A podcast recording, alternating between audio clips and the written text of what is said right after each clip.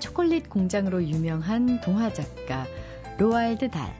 그의 작품 중에는 제임스와 슈퍼 복숭아라는 동화가 있는데요. 이 동화는 주인공 제임스가 거대한 복숭아를 타고 모험을 떠난다는 얘기입니다. 로알드 달은 평소에 작게 매달린 사과가 점점 커가는 모습에 매료되곤 했는데요. 그러다 문득 생각했대요. 왜 사과는 일정한 크기가 되면 성장을 멈추는 걸까? 그래서 사과 대신 복숭아로 바꿔서 어, 그 일정한 크기보다 훨씬 큰 슈퍼 복숭아를 동화에 등장시켰는데요. 그게 바로 제임스와 슈퍼 복숭아입니다. 사과 참 많이 먹어봤는데요. 어, 왜 더 이상 성장을 멈출까? 왜 안 클까? 이런 물음표는 던져본 적이 없거든요. 역시 작가는 그래서 작가인가 봅니다. 여러분 어떠세요? 당연한 현상에 대해 어떤 물음표를 찍어보셨는지 궁금합니다. 안녕하세요. 소리나는 책 라디오 북클럽 김지은입니다. 출판업계에 종사하는 한 편집자는 화장실에 어울리는 책으로 간결한 명언집이나 시집을 꼽았습니다. 어, 이런 책들이 볼일 보는 동안 사색에 잠길 수 있게 도와주기 때문이라고 하는데요. 어, 과연 오늘 소개받을 책은 화장실에서 읽기 좋을까요? 나쁠까요? 책마을 소식 오늘도 세종대학교 만화 애니메이션학과 한창원 교수님과 함께합니다. 안녕하세요. 예, 안녕하세요. 한창원입니다. 왠지 네. 교수님 댁에는 화장실에도 책 꽂이가 있을 것 같아요. 어떻게 알았지? 네, 그렇습니다. 변비 있으실 것 같아서. 근데 그런 오해는 좀 우리가 피해야 될 것 같아요. 화장실에 책을 본다면 그 책을 보는 시간 내 그 일을 한다고 생각하면 아니고요. 아 그럼 뭐예요? 어떤 그 거예요? 공간이 정말 네. 독립된 공간입니다. 그럼 또 궁금한 게 네. 있어요. 그러면 어, 볼일을 다 보고도 네. 그대로 앉아 계신 거예요? 어떤 중요한 부분을 만나게 되면 계속 봐야죠 책을. 음. 그 다음에 요즘 그 대학생들도 보면 화장실에 들어가는 걸 보면요, 다 네. 책을 안 가고 다 스마트폰을 가지고 들어갑니다. 아... 스마트폰으로. 그래서 지금 화장실에서 책 보는 문화도 사실은 좀 권장해도 변화하고 있네요. 그렇습니다. 이미 변화했습니다. 그래서 책을 안 보고 지난주에 있었던 프로스포츠의 주요 장면들 음. 이런 것도 보기도 하고 오늘은 3차 산업혁명이라는 책을 소개할 겁니다. 화장실에서 읽기는 조금 거창한 책이네요. 이 책은 화장실에서 큰일 납니다. 네. 이건 너무 많은 미래를 생각해야 되기 때문에 화장실에서 읽으면 정말 안 되는 책입니다.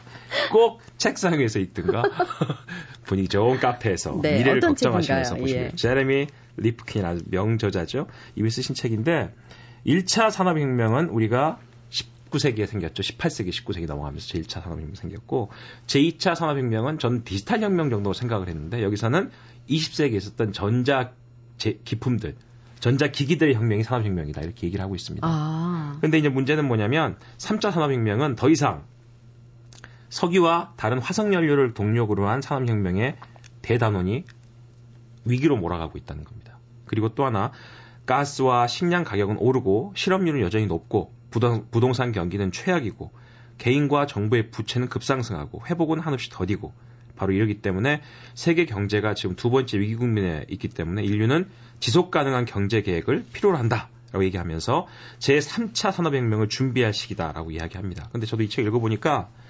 산업혁명, 특히 3차 산업혁명의 다섯 가지 핵심 요소가 나옵니다. 다섯 가지 핵심 요소가. 첫 번째는 재생 가능 에너지로 전부 전환시켜야 된다. 음. 화석연료는 더 이상 대안이 없다는 것이죠. 그래서 저는 최근에 곧 개관할, 가을에 개관할 서울시청사 있죠. 새로운 서울시청사를 보니까 태양열과 지열로 모든 그 건물의 에너지원을 다 만들어낸다고 그러더라고요. 그래서 여기 또 보면요. 두 번째가 이렇습니다. 모든 대륙의 건물을 현장에서 재생 가능 에너지를 생산할 수 있는 미니 발전소로 변형시켜야 된다. 그러니까 건물마다 전기를 끌어오는 게 아니라 그 건물을 지을 때 건물 스스로가 전기를 만들 수 있게 만들어야 된다. 에너지원을. 땅속 깊은 지열, 풍력, 그 다음에 태양열 이런 것들을 활용해서 사계절 동안 에너지를 만들 수 있는 미니 발전소로 건물을 지어야 된다. 세 번째는 모든 건물과 인프라 전체에다가 수소 저장 기술이나 여타의 저장 기술을 보급해서 불규칙적으로 생성되는 에너지를 보존한다. 이런 뜻인데요. 왜냐하면 태양열 같은 게 구름이 많이 끼거나 겨울 같은 경우 효율이 떨어진답니다. 음. 그럼 그런 연료를 대체할 수 있는 수소열 같은 게 준비가 되어야 된다는 얘기고요. 네 번째는 인터넷 기술을 활용해서 모든 대륙의 동력 그리드를 인터넷과 동일한 원리로 작동하는 에너지 공유 인터 그리드로 전환한다. 이게 뭐, 말이 되게 복잡하죠. 이게 무슨 뜻이냐면 그리드란 뜻은요 격자문이란 뜻입니다. 네. 네트워크란 뜻인데 이게 공유란 개념이거든요. 그러니까 인터넷은 우리가 넷 정보를 공유하죠. 예전에는 도서관 가야지 정보를 찾았는데 요즘 인터넷 들어가면 남의 정보 더 쉽게 얻지 않습니까? 에너지원을 동일하게 쓴다는 겁니다. 어디서 에너지를 많이 만들어도 그게 전 세계에서 공유를 해서 어딘 남아 돌고 어디는 부족한 게 없이 적재적소에 에너지를 쓸 수 있도록 인터넷 기술이 공유 인터그리드로 전환돼야 된다. 이러려면 전 세계가 협업을 해야 되는 거죠. 근데 그런 세계 협업의 모델을 EU가 시작했다는 겁니다. 네. 이 책에는 바로 EU의 모델을 얘기하고 있습니다. EU가 미리 미래 사회를 준비하기 위해서 이런 인터디그리, 인터그리드란 여러 가지 공유 모델을 통해서 어, 제3차 산업혁명을 준비하고 있다라는 이야기를 하고 있는데 특히 EU는 이 요소들을 이행하기 위해서 태양력, 풍력, 수력, 지력, 바이오매스 이런 에너지들을 지속 가능한 게 연합하기 위해서 27개 회원국에서 이미 여러 가지 계획을 세워서 협업을 진행하고 있다고 그럽니다. 네. 지금 우리나라도 영국과 시작을 했다고 그러네요. 이게 보니까 책을 보니까. 그래요. 그래서 어, 이 안에서 미래 어, 일자리가 가장 중요한 일자리가 바로 이런 에너지 협업 시스템을 통해서 그런 일자리가 많이 생길 것이고 전문가가 많이 만들어질 것이다라는 건데 인터넷과 동일한 원리로 작동하는 에너지 공유 인터그리드라는 개념, 요 개념이 에너지만 되는 게 아니고 교육, 환경, 문화도 다 똑같은 개념으로 들어간다는 겁니다. 네. 그래서 인터넷이 보여주고 있는 네트워크의 외부성 같은 개념들이 이제는 에너지와 교육과 생각해 보십시오. 예전에는 우리가 대학이 없어진다는 말도 지금 하거든요. 왜냐하면 좋은 강의를 내가 인터넷상으로 다 잘 들으면 대학 교육만큼의 효과를 얻을 수가 있다는 겁니다. 근데 지금 미국의 명성 있는 아이비리그의 강의 같은 것도 일정한 정도 오픈된 강의가 많습니다. 잘 찾아서 듣고 그런 것들을 모아서 대안을 만들 수 있는 준비가 필요하다는 얘기를 이 책에서는 지금 하고 있습니다. 야, 언젠가는 그 미국의 하버드 대학 학생들이 한창환 교수님의 애니메이션 강의를 딱 듣고 뿐만 아니라 저희의 지금 이 라디오 북클럽을 네 그렇죠 그 스웨덴에 음. 그쵸 아니면 뭐 러시아의 블레비치가 네. 딱 듣고 댓글을 남기고 이럴 수도 있겠어요. 이게 지금 그 언어 교환 프로그램, 네. 언어 자동 해독 프로그램 이런 것들이 개발되고 있으니까 그런 것만 중간에 다 들어가게 되면 음. 우린 편하게 우리말로 얘기해도 네. 외국 분들이 그걸 듣고 댓글 달면 자, 자동으로 한글로 올 수 있고 야. 그렇게 되면 전 세계가 하나의 시장 내에서 모두가 협업하는 효과가 만들어질 수 있다는 것이죠. 아, 그렇게 생각하니까 3차 산업혁명이 남의 일이 아니고 어려운 개념만이 아니라는 아니고 생각이 금방 드네요. 우리 앞에 온다는 얘기고요. 제가 소개 한번 드렸던데 그 자동차 공유 서비스 회사 집카 이런 거 우리 집 근처에서 그냥 서 있는 차를 이용해서 이동하고 또 놔두고 회원제를 운영하는 거예요. 그럼 차를 안 사도 되지 않습니까? 이렇게 네. 모든 우리가 활용하는 생활 문화 자체가 다 공유되고 협업된다면 음. 에너지 효율을 관리할 수가 있고 네. 새로운 세상이 만들어진다는 것이죠. 소유에 대한 어떤 강박적인 욕망 뭐 이런 것들도 변하게 되겠어요. 그렇죠. 일종의 여기서 사례가 재밌는 게 위키피디아. 예, 예 위키피디아가 예, 예. 브리테니커를 대체했죠. 네. 그런 것처럼 일종의 사전 대체 효과지만 음. 그런 것처럼 앞으로는 모두가 지금 각자 개인적으로 쓰고 있던 개념은 거의 다 없어지고 렌탈 개념, 공유 음. 개념. 새로운 어떤 유토피아를 보여줄 수도 있을 것 같습니다. 그게 이제 신뢰가 앞서야 되고 네. 네트워크에 대한 계약이 다 앞서야 되는데요. 네. 그게 일종의 이루어지면 한다면 좀더 음. 훨씬 더 간편하게면서도 비용을 절약할 수 있는 네. 경제 시스템이 도입될 수가 있다. 다른 건 모르겠는데 아, 책에 대해서 한창 교수님 양보 안 하실 것 같아서 조금 걱정입니다만. 네. 자, 오늘.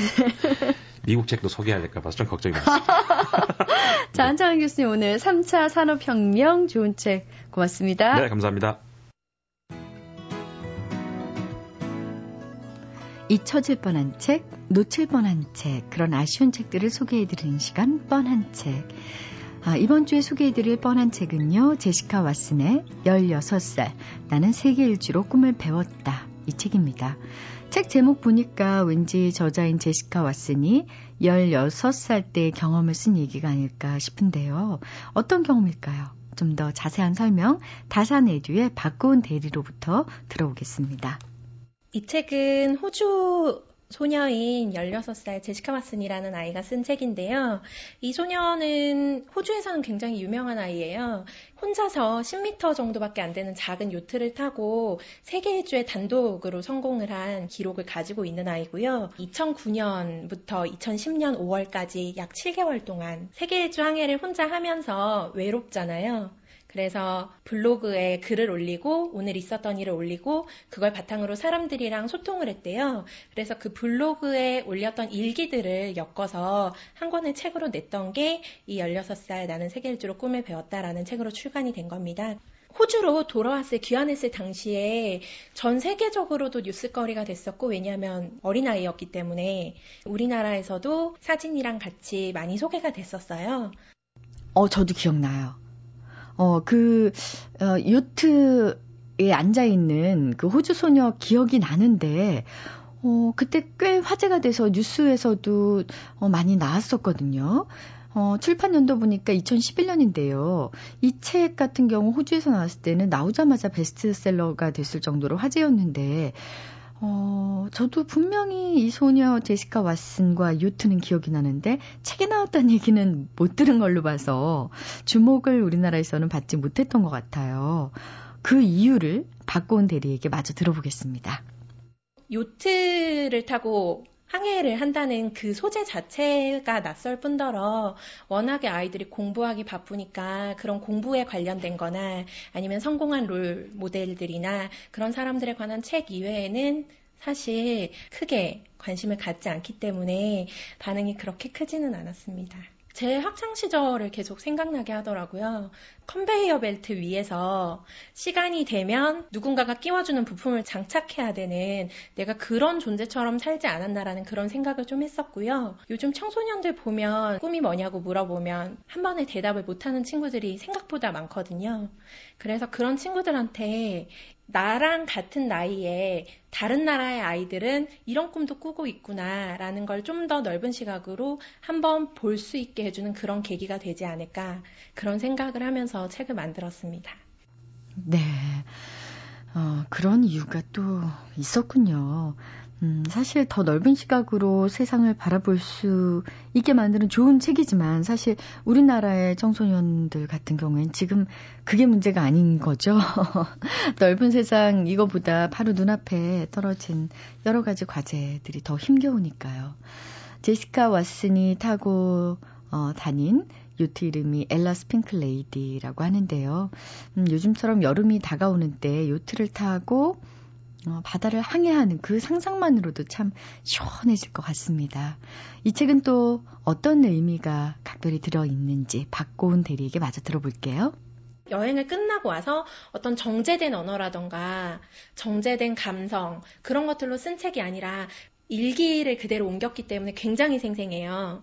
책을 읽다 보면 그런 얘기가 나와요. 이 아이가 출발을 하고 이후에 또 비슷한 나이 또래 아이들이 자기와 같은 도전을 하고 있다는 그런 얘기를 전해 들어요. 그래서 같이 소통을 하고 서로 연락을 하기도 하고요. 우리 아이들도, 우리 청소년들도 사실 이런 도전을 할 수 있는 능력이 없는 게 아니잖아요. 그런 기회가 제한이 되어 있을 뿐인데 그런 용기를 좀 얻었으면 좋겠고, 진취성이라던가 문제에 부딪혔을 때 스스로 개척해서 해결하는 방법이라던가 이런 것들을 배울 수 있는 것 같아요. 그래서 그런 것들을 좀 얻어갔으면 하는 바람입니다. MBC 라디오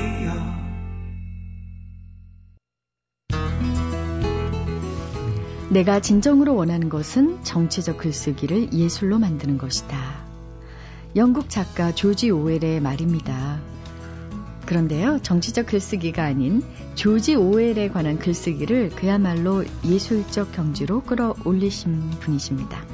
작가 조지 오웰에 관한 보고서, 조지 오웰의 저자 고세훈 교수님 모셨는데요. 안녕하세요. 네, 안녕하십니까. 현재 고려대학교 공공행정학부 교수로 재직하고 계세요. 공공행정학부 교수는 어떤 걸 가르치는 건가요? 아, 주로 뭐 행정학, 그 정치학, 아, 이런 그 공공에 관련된 이 사회과학을 네. 가르치는 아, 분야인데 공공행정학부라는 이름은 많이 없죠. 그러게요. 일반적으로는 어, 그냥 행정학과 뭐 이렇게 되어 있는데 행정학과 규모를 좀 크게 하면서 학부 단위로 만들고 이름을 공공행정학부로 어, 저희는 좀 특별하게 이렇게 붙였습니다. 네.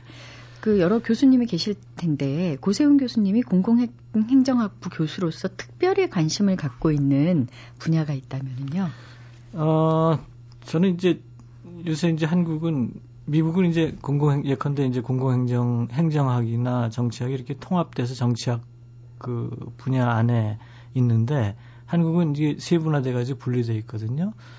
저희 경우는 이제 어, 제가 주로 정치학 쪽을 담당하고 있습니다. 아. 정치학하고 어 저희 학부에서는 경제학을 원래 전공했기 때문에 주로 정치 경제학 이쪽을 어, 담당하고 있습니다. 예. 그러니까 이제 제가 조금 이해가 갑니다. 왜냐하면 그동안 출간하신 책 제목들을 보면은요.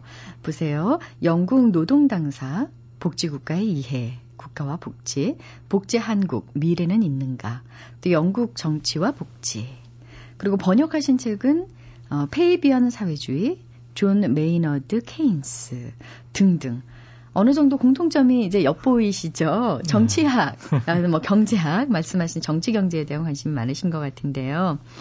그 미국에서 이제 박사학위를 받으셨을 때 주제가 영국 노동당 정치를 주제로 하셨더라고요. 네, 그렇습니다. 예, 뭐 간략하게 좀 소개해 주신다면요. 그거는 이제 영국 노동당의 통사, 그러니까 노동당 창당서부터 어, 당시에 이제 최근에 이르기까지 예, 노동당사를 어, 주로 그 당내의 이 권력 관계, 특히 그 어, 영국 노동당을 만들 때 가장 중요한 그 이 단체가 노동조합이었기 때문에 노동조합을 중심으로 한 그 권력 관계, 정책 결정 과정 뭐 이런 것들을 어, 몇 가지 이제 정책을 중심으로 이렇게 네, 살펴본 겁니다. 네. 네.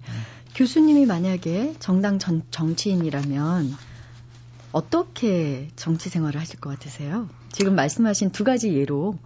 어, 글쎄, 보자면? 저는 이제, 어, 아마 정치를 안 했을 거예요. 그러나, 구태여 뭐, 어, 정치를 했다면 아마 정치에 들어가자마자 금방 나왔을 겁니다. 쫓겨나던 못 견디건 예, 그왜 그런 거 아니 그 이, 구조가 너무 엄청난 데다가 아, 개인이 할 수 있는 것들에 대한 그 어떤 그 한계가 이제 금방 오게 되면 제가 그렇게 인내심이 많지 않아 가지고 네. 아, 그렇게 네, 오래 아, 붙어 있지 못하지 않았을까 하는 않을까 하는 생각이 예, 드네요. 그러나 이제 우리가 늘 알다시피 한국 정치는 뭐 우리가 뭐 구체적으로 들기도 민망할 정도로 어, 본질적인 문제들이 해결이 안 됐기 때문에 어, 사실상 어, 정치인들은 누구나 그걸 알 것 같아요. 알지만 음, 결국은 이제 적당한 어떤 가운데 길로 가다 보니까 문제가 해결이 안 된 채로 지금까지 남아 있고 어, 정치가 자기 역할을 못하니까 얘기했던 대로 국민들이 계속 그 어려움을 겪고 뭐 이런 어, 상황인 것 같습니다. 네. 그러니까 이제 그 사실 어, 정치가 제 역할을 제 기능을 제대로 하지 못하기 때문에 에, 지금 이 사회 각 부문에서 지금 문제가 많고 시끄럽지 않습니까? 네. 어, 이번에 발표하신 조지 오웰에 대한 보고서. 단순히 이제 한 작가의 일생을 담은 책이라기보다는 사실 읽어보면 조지 오웰의 정치와 사상에 대한 이야기가 대부분을 차지하고 있습니다. 에, 일단은 참 많은 작가들이 있는데 그 중에서 조지 오웰을 선택하신 이유가 굉장히 궁금합니다.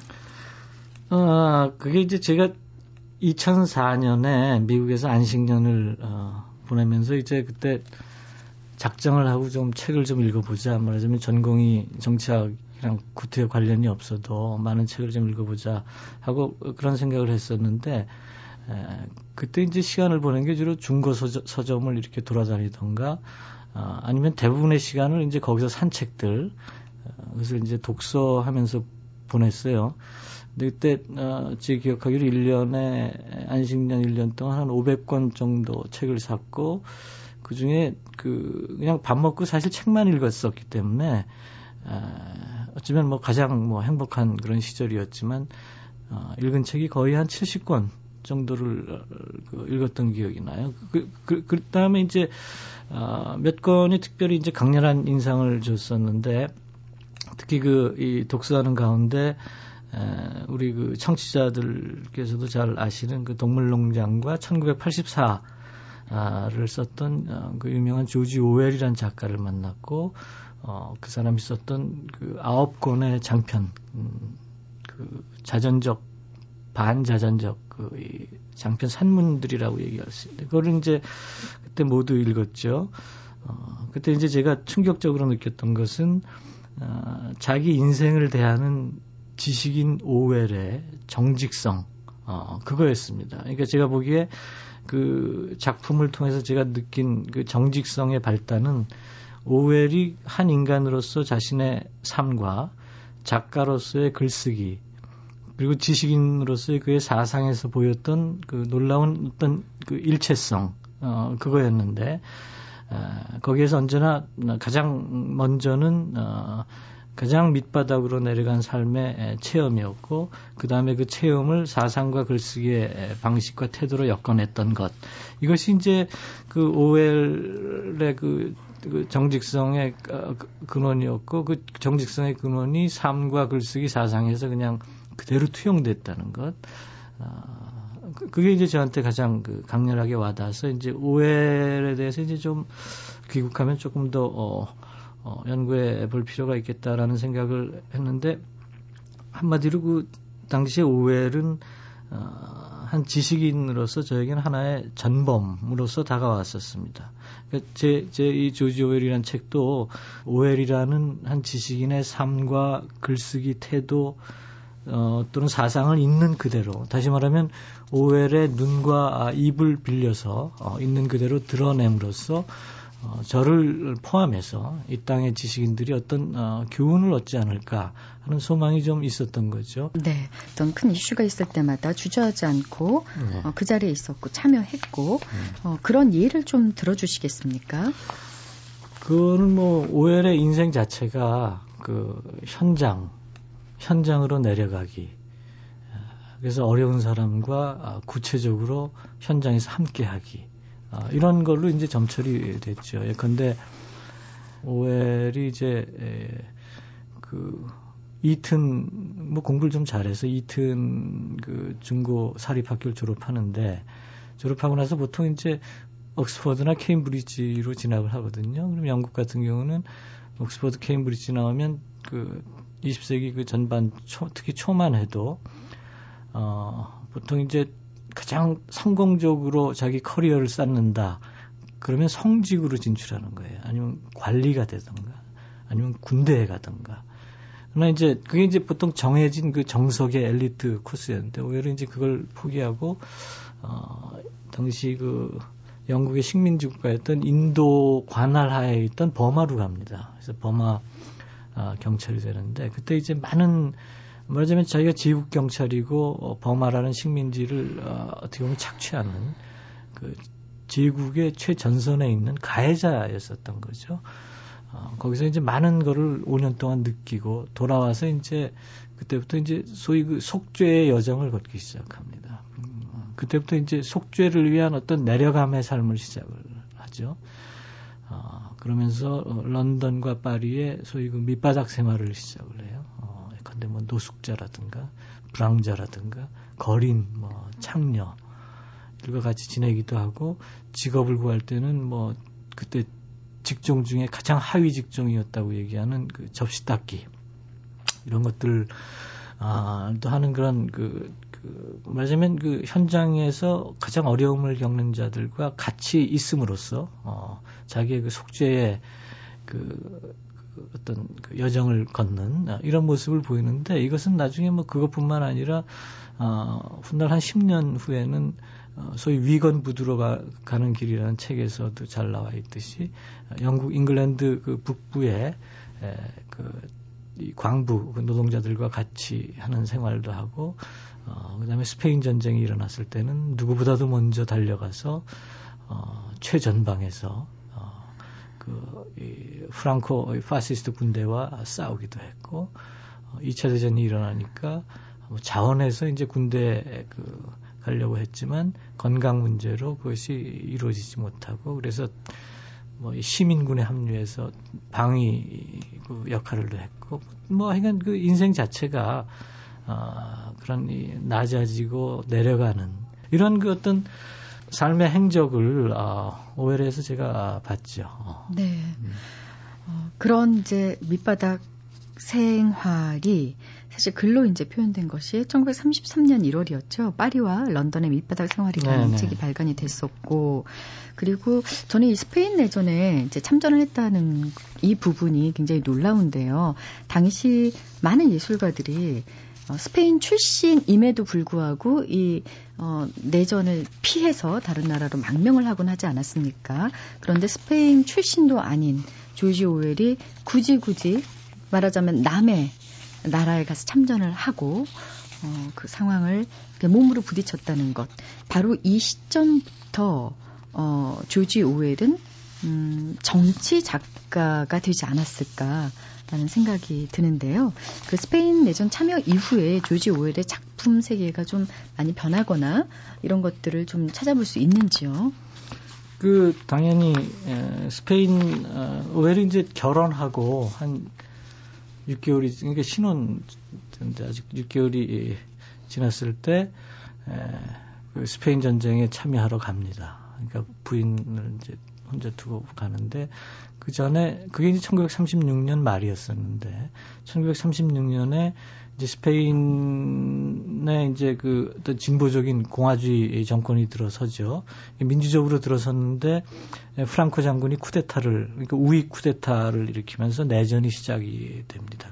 근데 오웰은 그냥 간단한 그 이유 하나였어요. 만약 말하자면 그 프랑, 프랑코 어, 그 군인의 그 파시즘, 파시즘과 싸우기 위해서 스페인으로 간 겁니다.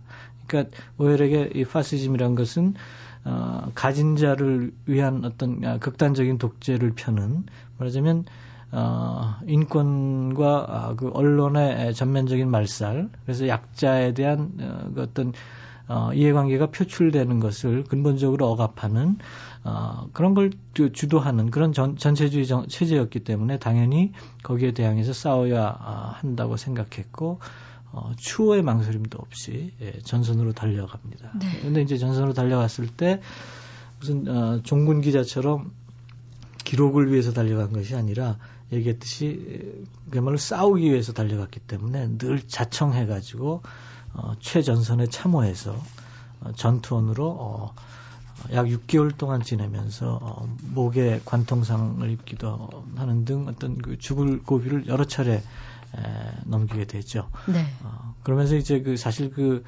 어, 그 배후의 그 오해를 이제 어, 완전한 사회주의자로 만들고 오해를 보다도 이제 명료하게 정치에 관심 갖도록 만든 사건은 이제 막상 스페인에 가 보니까 어, 공화주의 정부 말하자면 좌파 정부가 이 파시스트 프랑코 군대와 싸우는 것이 아니라 그거보다는 그 좌파 정권의 내부가 분열하고 있었다는 거죠. 네.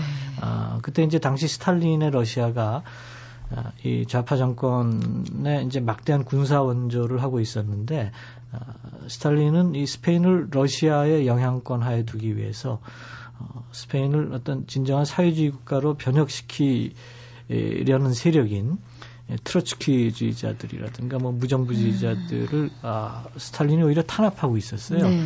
그러니까 어, 같이 연대해서 프랑크와 싸워야 되는데 소련이 이제 스페인의 그 좌파 아, 정부 내부를 분열시키면서 말하자면 패권주의의 모습을 어, 보였던 어, 거죠.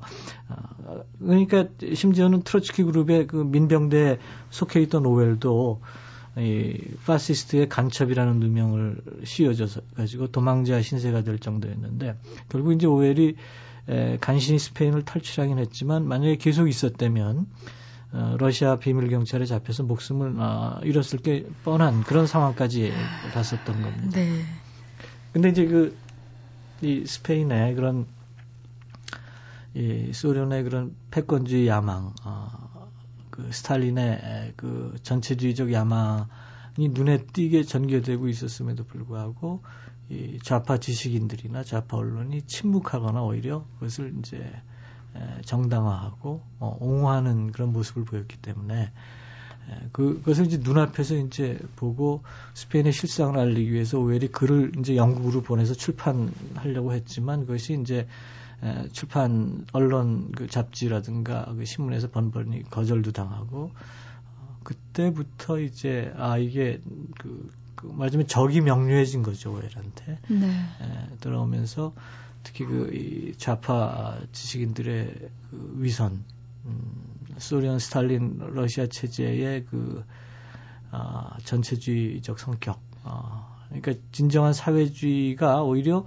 사회주의를 표방하는 러시아와 사회주의를 옹호한다는 좌파 지식인들에 의해서 어, 방해받고 있다. 뭐 이런 그 생각으로 인해서 어, 돌아오면서부터 이제 그들과 대항해서 이렇게 싸우는 네. 어, 이런 어, 모습을 보이게 됩니다. 무섭네요. 얘기를 듣다 보니까 보수는 부패하기 쉽고 어, 진보는 분열하기 쉽다라고 네. 하는데 이게 역사적으로도 늘 반복돼 왔던 그런 점이 음. 아닌가 싶습니다.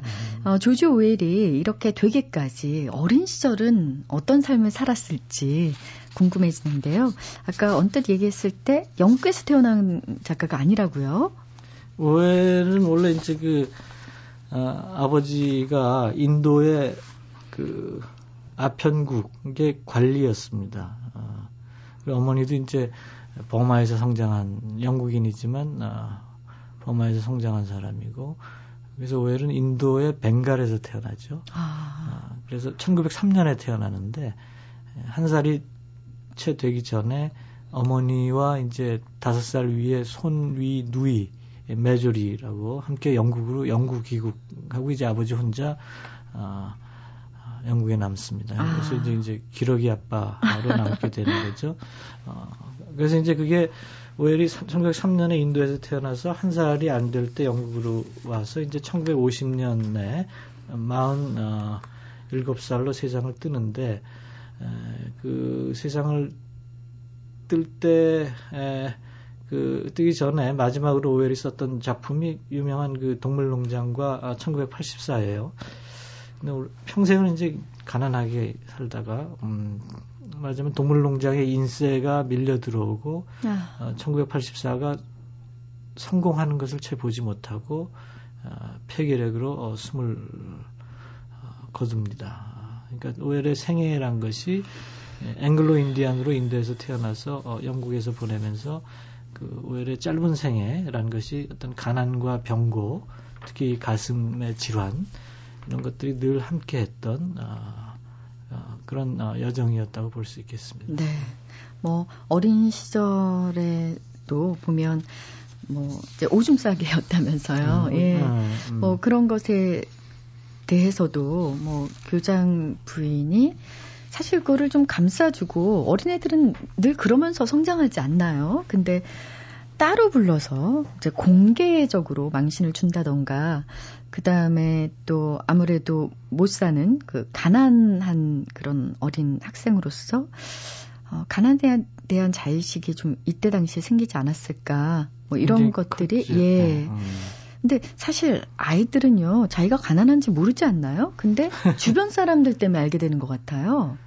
네, 오웰은 특히 이제 그런 점이 많은데, 오웰이 그, 어, 8살 때 세인트 시프리언스라는, 어, 우리로 말하면 초등학교, 어, 그 사립 예비 학교에 들어가는데, 그, 굉장히 비싼 학교고 유명한 학교죠. 그, 그 유명한 학교였던 이유는 아까 얘기했지만, 좋은 초등학교를 나와야 그다음에 좋은 이제 사립 중고교 이튼이라든가 뭐 해로우 뭐 윈체스터 이런 데를 나오고 거기를 나와야 이제 옥스퍼드나 케임브리지가 거기를 나와야 아까 얘기했던 이 예, 좋은 직장을 얻을 수 있기 때문에 그 오웰의 엄마도 어머니 아이다 아이다도 굉장히 그 자신의 자식의 그 어떤 출세를 목말라 하던 우리 보통의 예, 엄마였습니다. 그러나 이제 이 세인트 시프리언스라는 사립 아, 예비학교가 너무 비싼 학교였기 때문에 음, 아, 거기 이제 그 교장이랑 타협을 해서 반액 장학금 그러니까 반 학비 반을 면제받고 이제 들어가게 되죠. 어, 학교 쪽에서 보면 오열이 이제 총명한 아이니까 이 아이를 잘 키우면 이튼이나 해로로 진학할 수 있을 테고 그럼 학교 명성이 높아지니까 또 좋은 일이니까 학교 쪽에서 보면 그래서 이제 막상 학교로 들어가니까 뭐 부자 아이들이 넘치는 거죠. 어, 거기서 이제 아 장학금을 받는 것이 일종의 수치처럼 되는 그런 상황까지 이제 벌어지면서 이제 그 사립학교의 이제 교장 부부라는 것이 오웰의 증언에 의하면 굉장히 에, 돈만 아는 아, 돈에 어떻게 보면 환장한 아, 이런 아, 그 사람들이고 특히 부자들 아이들 틈 속에 있으면서 이제 아, 애들이 이제 부자들이니까 새로 이제 아이가 들어오면 늘 이런 질문을 그 한다고 해요. 오웰이 이렇게 회고를 하는데 너 아, 아버지의 연봉은 얼마냐? 런던에 이게 신흥 부자의 자제들이 많았으냐. 런던은 어디에 사느냐? 뭐 집사는 있느냐? 아, 뭐 차는 무슨 종류냐? 어, 스코틀랜드에 별장이 있느냐? 뭐 이런 질문을 하면서 이제 얘가 우리랑 같은 계급에 속하는지 아닌지에 대한 그 어떤 일종의 점검을 하는 거죠. 점검을 하면서 어, 어, 그 오웰에게 이제 그런 과정 자체가 말할 수 없는 그 가난에 대한 어떤 일종의 자의식을 어, 키우게 되는 계기가 됐고 어, 그러면서 나중에 오웰이 그런 말을 합니다. 그 성인이 됐을 때 가난한 집 아이를 가장 확실하게 망치는 방법은 부자 학교에 보내는 거다 이런 말을 할 정도로 네.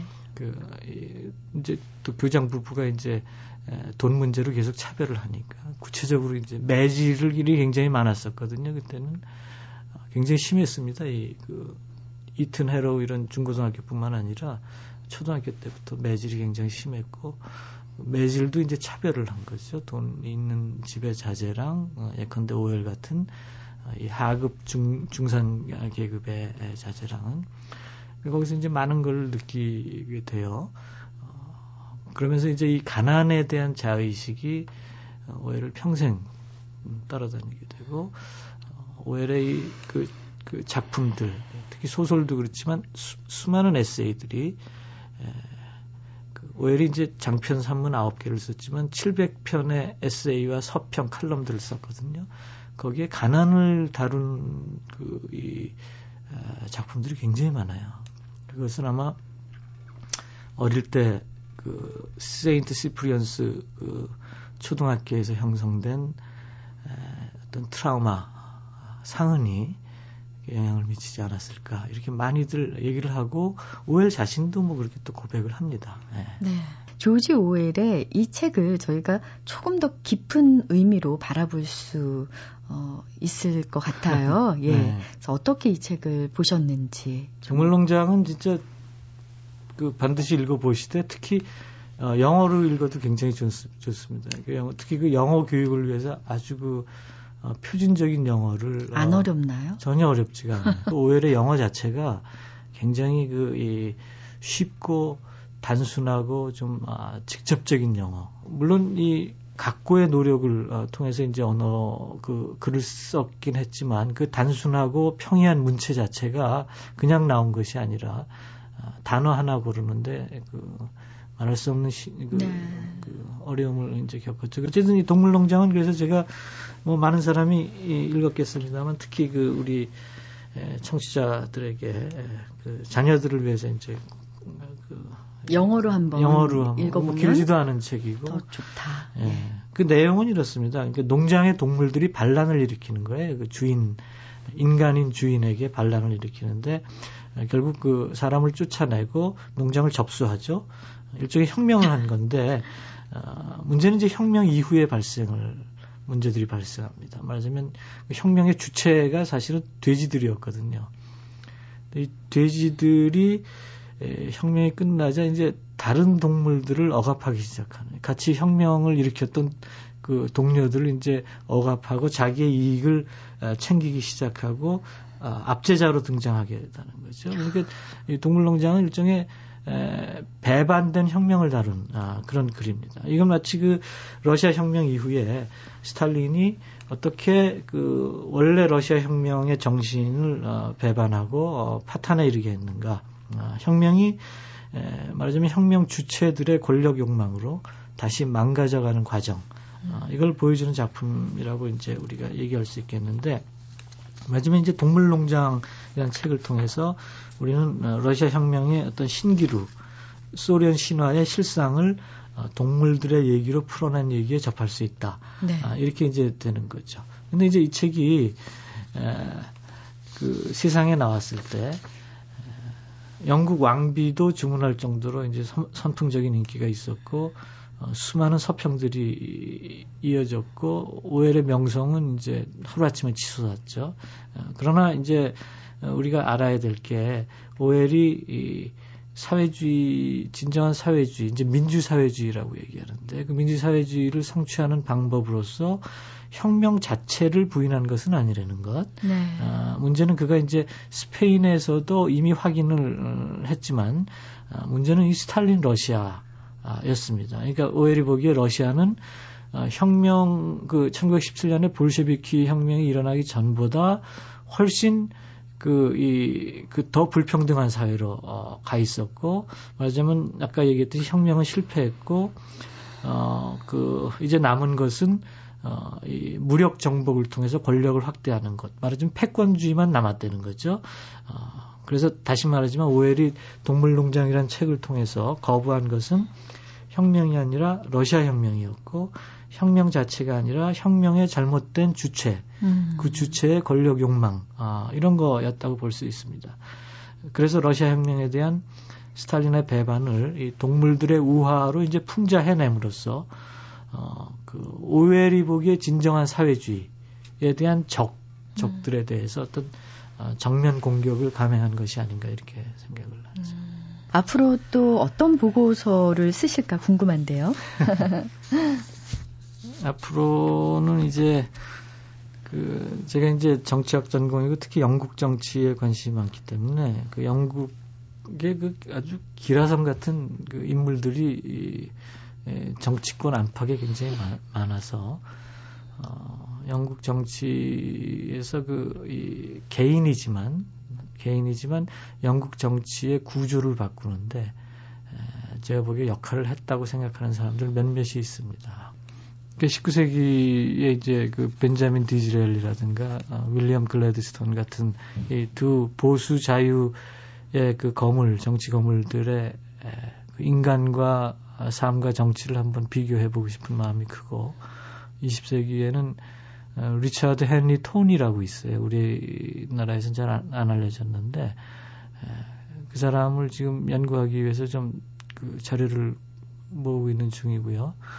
어, 궁극적으로는 영국 노동당사를 제가 이제 첫 그 저술로서 냈는데 그 노동당사를 이제 좀 인물 중심의 노동당사를 한번 어, 써보고 싶은 생각입니다. 지금을 바라볼 수 있는 새로운 시각도 선물해 주셔서 감사드리고요.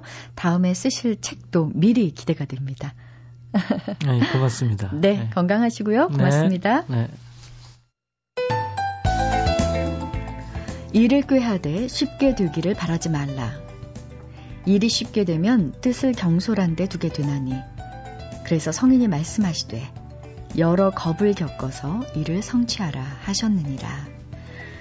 네, 불교에서 수행 과정 중 장애를 극복하기 위한 글 보왕 삼매론의 일부였는데요. 내일이 석가 탄신일입니다. 종교를 떠나서요. 요즘 같은 때 여러 겁을 겪어서 이를 성취하라는 성인의 말씀이 왠지 더 크게 와닿는데요. 지금까지 소리나는 책 라디오 북클럽 작가 이윤용, 연출 최석기, 저는 아나운서 김지은이었습니다.